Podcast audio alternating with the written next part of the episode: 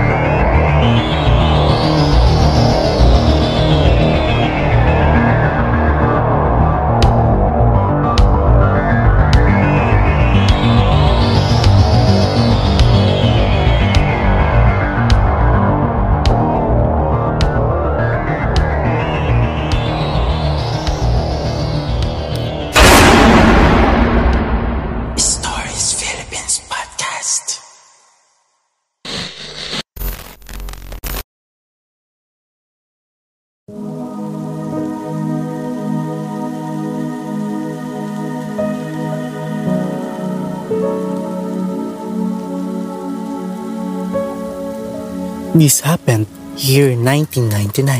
I was fourth year high school when my father bought a motorcycle para sa work niya. He was an army. Active rin siya sa mga religious affairs.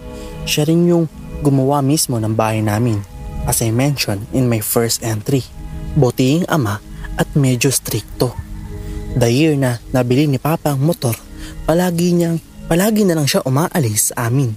Siguro nga dahil madali na lang pumunta sa mga racket niya. Hindi lang kasi pagiging sundalo ang trabaho niya.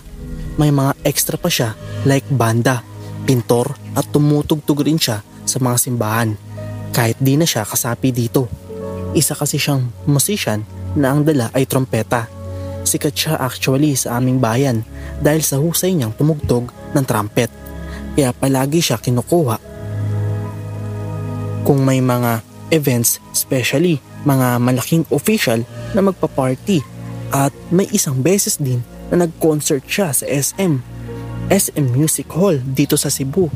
Solo niya yung jazz. Sa mga nakakita kay Papa na gamit ang motor ay talagang mag-aalala kasi nga mabilis daw siya magpatakbo. Minsan na siyang sinabihan ni Mama na magdaan-daan sa pagtakbo dahil delikado. One night, November 6, 1999. Pup- papunta siya sa Jesus Miracle Crusade para magtugtog nang madisgrasya siya sa motor niya. Puro putik ang damit niya at may sugat rin siya. Ngunit di siya nagpa-ospital at dumiretso na uwi ng bahay. Siya kami pagbukas namin sa gate na animoy puro duguan ang suot niya dahil nga sa hindi mali mailaw ang gate namin. Kung titignan mo talaga, akala namin dugo. Sabi niya, nagdisgrasya siya papuntang potikan at may sugat siya sa paa niya. Dali-daling pumunta siya sa CR para makaligo. Dahil sa ako yung pinaka-eldest, ako yung nautusan na laban na ang suot niyang puno ng putik sa dahilan na susuotin niya daw ito kinabukasan. So dali-dali ko ito nilaban at ang pinagtataka ko, amoy dugo yung tubig. Pagtingin ko pa sa tubig na binanlawan ay kulay pula. Ang weird lang. Kinaumagahan, pinansya ko yung uniform ni Papa at pinahi yung butas. At sa ganun ay aalis naman siya papuntang kampo. Noong palabas na siya gamit ang motor, sumilip muna ako sa bintana para tingnan siya. Ngunit pagtingin ko, nakatingin siya sa aming bahay na head to foot at nag-smile. Ilang minuto din yun bago, bago niya pinandar yung motor bago siya lumisan. Ang ganda ng aura niya noon. Nakakala mo walang nangyari kagabi. November 7, bandang mga 2pm, may tumawag sa telepono at ang sabi, disgrasya daw yung papa ko. Ako yung nakasagot. So kinalma ko yung sarili ko at inisip na lang na baka nadulas na naman si papa sa putikan. Pero ang pinagtataka ko, dahil yung tumawag ay halos mangyak-ngyak. Ang sabi lang na bilisan daw namin pumunta sa ospital. Kaya tinawagan ko si mama sa work niya at buti na lang that day ay kompleto yung mga kapatid niya na nasa kabilang bakod lang din. Nataranta na ang lahat, yung parents ng papa ko at mga kapatid nakapunta ng ospital na walang mga tsinelas. Si mama naman hagulgul na. Ako naman naiwan sa bahay kasama mga maliliit kong kapatid para bantana, bantayan. Noong kami na lang, may pumunta sa bahay namin na kapitbahay.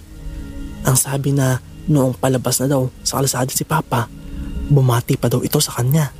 Pero pag andar daw ng motor niya at papalayo na ng kaunti sa kanya, kitang kita niya daw na walang ulo yung papa ko. Pipigilan niya sana kaso malayo na at hindi na niya maaabutan. Yun pala dahil may masamang mangyayari sa kanya. November 8, hindi na nakaya ni Papa ang natamo niya. Doon na namin inalam ang mga naglalabasan ng mga senyales before siya maaksidente. Yung mama ko, gabi-gabi daw nananaginip. Nang puting barko, nakala niya parang coffin at ang nakasakay ay papa ko lang. Yung putik, the night na nadisgrasya siya, nakakala ko dugo yung isa ko pang kapatid na may nakikitang paru-paro na sobrang laki sa bahay at yung pagtitig ni Papa. Sa bahay namin na parang namamaalam. Iyon na pala ang huling sulyap ko sa kanya sa may bintana. Before pala mamatay ang tao ay may palatandaan or mga signs. Binaliwala lang namin yun. Sino bang magkakala? P.S. Yung tumawag sa amin sa ospital ay kasama niya sa trabaho na nakiback daw sa kanya. Napunta siya sa taxi at nabasag ang bintana pero galos lang ang, ang natamo niya pati na rin ang taxi driver na nakabangga sa kanila. Nagkamalay si Papa for two weeks at after nun ay kapatid naman ni Mama ang namatay sa kadahilan ng naurom daw. Yung kapatid niya ay pansamantalang tumira sa amin kaya noong namatay siya sa kapilya na lang ang wake niya since kamamatay lang ni Papa. May ginawang ritual after nun para maputol ang sumpa. Kaya lang, ang bahay naman namin ngayon, ang medyo weird ngayon. From Melay Martinez Story number 2 Sleeping Quarters Six months na ako nagto-work sa company dito sa Luzon. Pero nangyari ito nung 3 months pa lang ako. Nakwento na kasi sa amin habang nagtitraining ang mga horror stories ng mga tenured agents. So yun nga, sa sleeping quarters ng mga girls, limang double deck siya. So yung pinakadulo na bunk bed, ayun daw yung pag humiga ka dun, iba yung pakiramdam. Parang may nagmamay-ari nung bed na yon. So may idea na ako. Iniiwasan ko yung higaan pero nung time na to, peak season, open enrollment, 3am lunchtime ko. Pagod at antok na ang mga agents, punuan ng beds. Share na nga yung iba sa isang bed sa sobrang dami, sobrang daming gustong matulog. At ayoko naman sa labi matulog, hindi komportable. So, antay lang ako na may mabakanteng higaan. So mga 5 minutes, nagkabakante. At yun yung yun na yung dulong bed na may nagpaparamdam. So ako, no choice ako dun. Doon na lang ako miga dahil one hour lunch lang. Pagkahiga ko, tinanggal ko salamin ko. Nag-alarm ako 10 minutes before time at saka nagdasal. Pero di ko na namalayan na nakatulog na ako agad-agad sa pagod an antok siguro. Then nanaginip na ako. Sumisigaw na ako na may maitim na entity sa panaginip ko na sumasakal sa akin.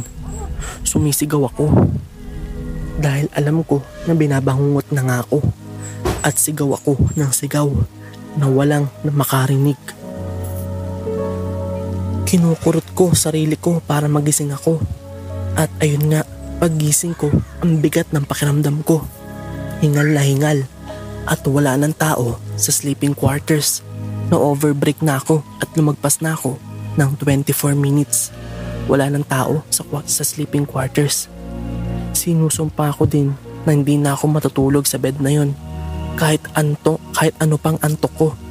Nakakatakot yung makita mong sinasakal ka na nilulunod sa panaginip.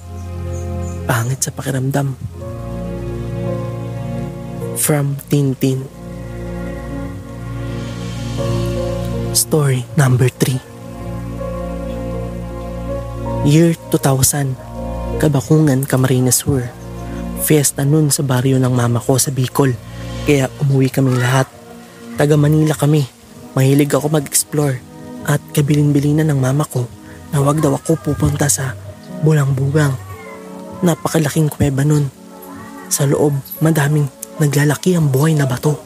May sapa din sa loob. Iba ang feeling sa loob pero dahil sa excitement, binaliwala ko yon. Masaya kami naglalaro nun. Fast forward, gabi na at oras na ng tulog namin. Madali akong nakatulog gawa ng pagod at sakit ng katawan.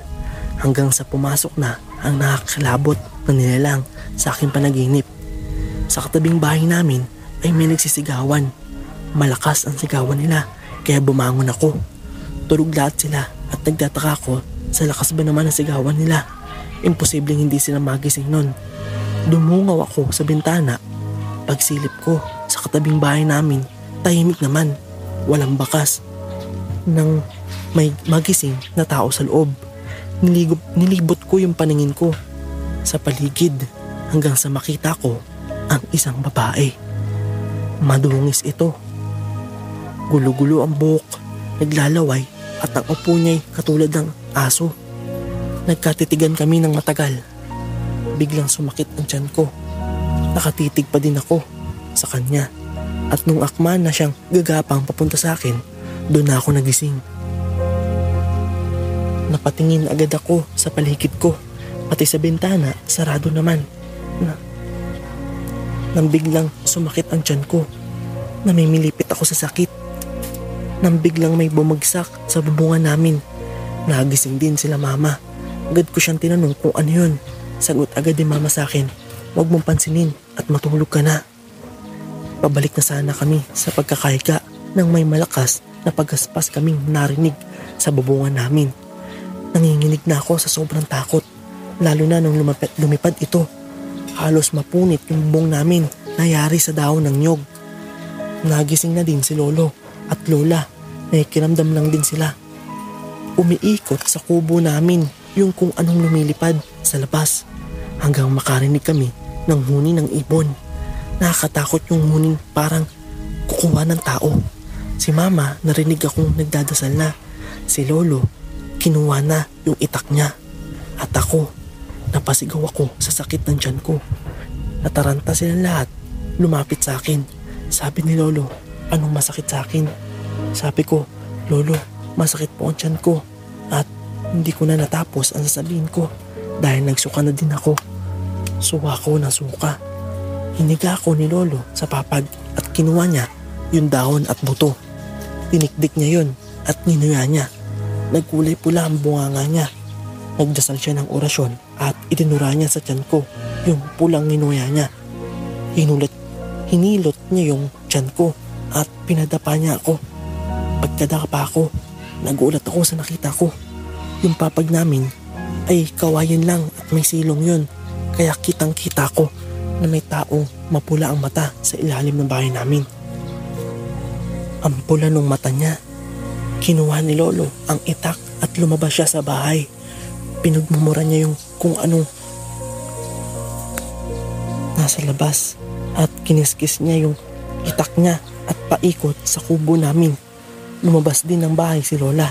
Dala yung pun- buntot ng pagi at asin. Inilatigo niya yun at nagsaboy ng asin sa silong.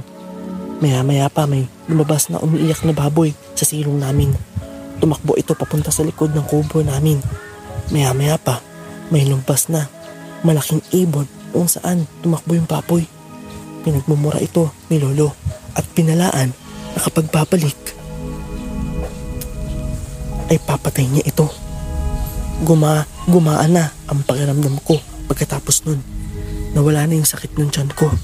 Bagamat nangihina pa din ako kakasuka. Ang sabi ni Lolo ay naasawang daw ako. Kinaumagahan, kalat na kalat sa baryo namin yung nangyari. Nakita rin nila yung aswang.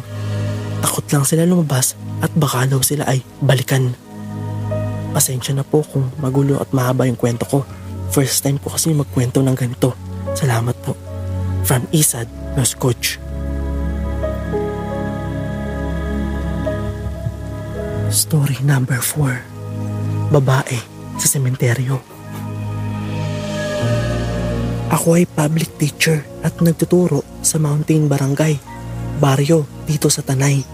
Sa last station ko, mga ilang barangay mula sa tinitiran ko ay nagmamor, nagmamor, nagmamotorsiklo pa uwi. Isang araw, may program sa school at ginabi na kami ng uwi mga 8pm. Ang kasko ang principal kong babae dahil wala siyang sasakyan. Nang mapadaan kami sa sementeryo na tabing kalsada, bigla niya ako inuga ng mahigpit na hawak sa balikat sabay sabing, Businahan mo, bumusina ka. Na sinunod ko naman dahil ginagawa naman ito ng ibang driver lalo sa mga sementeryo at accident prone area. Nang makalampas na kami sa sementeryo ay kinikilabutan pang tinanong ako ng principal ko. Nakita mo ba? Sabi ko, alin po ma'am? Medyo pagigil na sabi niya, yung babae tumawid. At doon, alam ko na may nakita siya pero napakaliwanag ng ilaw ng motor ko para hindi ko makita kung ano yung nakita niya. Hindi pa naman ako duwag dahil hindi naman ako duwag dahil lalaki din ako. Laki ako dun sa liblib at may experience na rin ako sa white lady noong bata pa. After several days, nagkita ulit kami ng principal ko. At doon na siya nagkwento na may third eye siya at nag-share na rin siya ng mga nakikita niya pati pala sa school namin ay madalas siyang may makita. Ang billing niya based sa kanyang experience. Huwag mo ipalata na, nataka, na natakot ka or nakikita mo sila dahil may possibility na iposes ka nila. Dasal every time na may encounter ka sa mga multo o nararamdaman mo sila. From Renko Puson So yun nga guys, maraming maraming salamat ulit sa pagting, pagtangkilik dito sa ang misteryong karanasan na tinatalakay natin ang mga ang mga kakilakilabot na karanasan ng ibang tao na sa iba't ibang lugar. So maraming maraming salamat ulit sa pagtangkilik. Kung gusto niyo po ito masundan, just like and subscribe our YouTube channel and kung dito ka nakikinig sa Spotify, just follow us. Muli ako si Boss Edson. Maraming maraming salamat.